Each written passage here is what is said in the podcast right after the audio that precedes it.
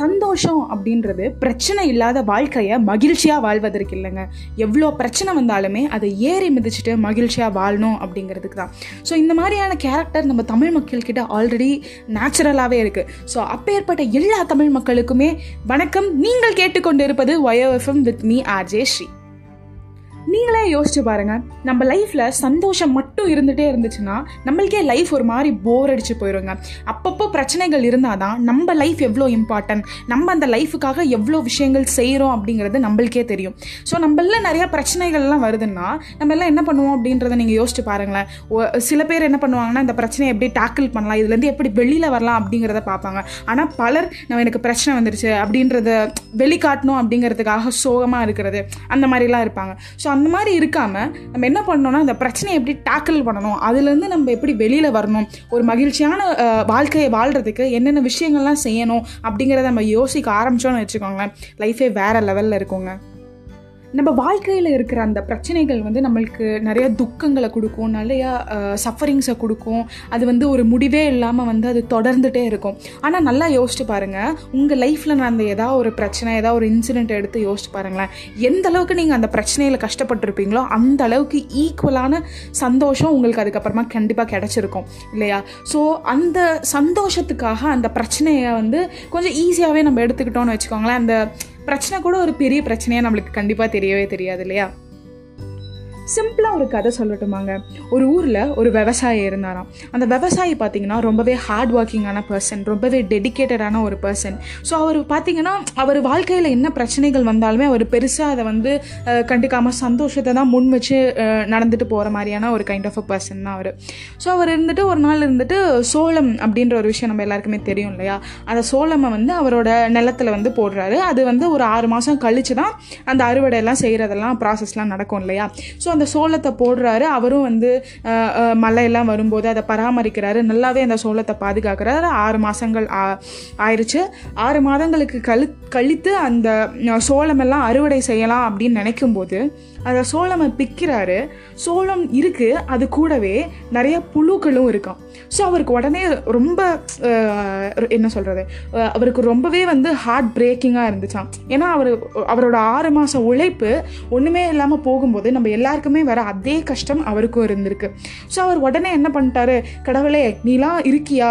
நான் எவ்வளோ கஷ்டப்பட்டு இந்த விஷயத்த பண்ணேன். நீ ஏன் எனக்கு இப்படிலாம் பண்ணுற உனக்கு கண் இருக்கா அப்படின்ற மாதிரி கேட்குறாரு உடனே கடவுள் வந்து அவர் முன்னாடி நின்று நான் என்ன உனக்கு பண்ணேன் நீ உன் வேலையை பண்ண அதுக்கான ரிசல்ட் உனக்கு கிடைச்சது அப்படின்ற மாதிரி சொல்கிறாரு அப்படியெல்லாம் இல்லை நான் என் வேலையை நான் நல்லா தான் பண்ணேன் அப்படிங்கிற மாதிரி இந்த விவசாயி சொல்கிறாரு சரி ஓகே நான் உனக்கு ஒரு விஷயம் கொடுக்குறேன்.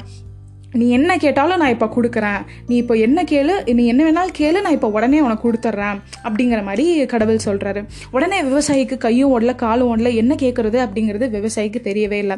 அவர் என்ன கேட்டாராம்? எனக்கு இங்கே வந்து ஒரு நிலம் வேணும் அப்படின்னு கேட்குறாராம் உடனே வந்து கடவுள் செஞ்சு கொடுக்குறாரு. அந்த நிலத்தில் எனக்கு சோளம் விளையணும் அப்படிங்கிற மாதிரி சொல்கிறாரு உடனே அந்த சோளம் வந்து அங்கே போட்டுடுறாங்க அதுக்கப்புறம் கடவுள் இருந்துட்டு வேற என்ன வேணும் உனக்கு? அப்படின்னு கேட்கும்போது அந்த விவசாயி இருந்துட்டு எனக்கு இப்போ நல்லா மழை பெய்யணும். அந்த நில நிலத்துல எனக்கு நல்லா மழை பெய்யணும் அப்படின்ற மாதிரி சொல்கிறாரு உடனே அந்த இடத்துல மழையும் பெய்யுது. நீ மழை கேட்ட நான் மழையை கொடுத்துட்டேன். வேற என்ன உனக்கு வேணும் அப்படிங்கிற மாதிரி அவர் கேட்குறாரு எனக்கு இது இப்போ உடனே அது வந்து விளைச்சலை கொடுக்கணும் அப்படின்ற மாதிரி கேட்குறாரு அதையும் கடவுள் செஞ்சு கொடுக்குறாரு. ஸோ விவசாயி கேட்ட எல்லா விஷயத்தையுமே கடவுள் செஞ்சு கொடுத்துட்டாரு. சரி கடவுளே ஓகே தேங்க்யூ அப்படின்னு விவசாயி சொல்கிறாரு கடவுளும் கிளம்பிடுறாரு.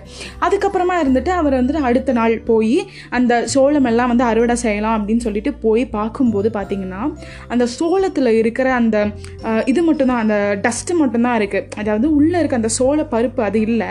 வெளியில் இருக்க அந்த டஸ்ட் மட்டும்தான் இருக்குது ஸோ அவருக்கு உடனே வந்து என்னடா இது? எல்லாமே இருக்குது அழகாக இருக்குது பூச்சி படலை. எந்த ஒரு புழுவுமே இதில் இல்லை.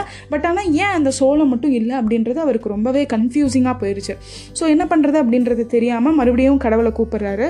கடவுளும் வராரு.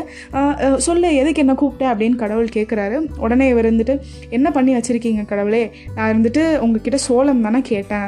நீங்கள் ஏன் இதெல்லாம் எனக்கு இப்படி பண்ணியிருக்கீங்க? அப்படின்னு சொல்கிறார் அதுக்கு கடவுள் சொல்கிறாராம் நீ வந்து இது வேணும் அது வேணும் அப்படின்றத நீ கேட்ட. அதுக்கான உழைப்பை நீ கொடுக்கவே இல்லை. அப்புறம் எப்படி நீ அது வரும் அப்படிங்கிறத நீ எக்ஸ்பெக்ட் பண்ணுற அப்படிங்கிற மாதிரி கடவுள் சொல்கிறாரா விவசாயியும் புரிஞ்சுக்கிட்டு ஆமாம் கடவுளே நான் வந்துட்டு ஒழுங்காக உழைச்சிருக்கணும். நல்லா உழைச்சிருந்தேன்னா எனக்கான அந்த ரிசல்ட் கிடச்சிருக்கும். அப்படின்றத அந் உணர்ந்து விவசாயி கடவுளுக்கு நன்றி சொல்லிட்டு நீ நல்லா சந்தோஷமாக உன் வாழ்க்கையை வாழு. இந்த விஷயம்லாம் பெருசாக எடுத்துக்காத. சந்தோஷமாக ஒரு விஷயத்தை நீ பண்ணாலே எல்லாமே சரியாயிரும். அப்படின்னு சொல்லிட்டு கடவுளும் போறாராம்.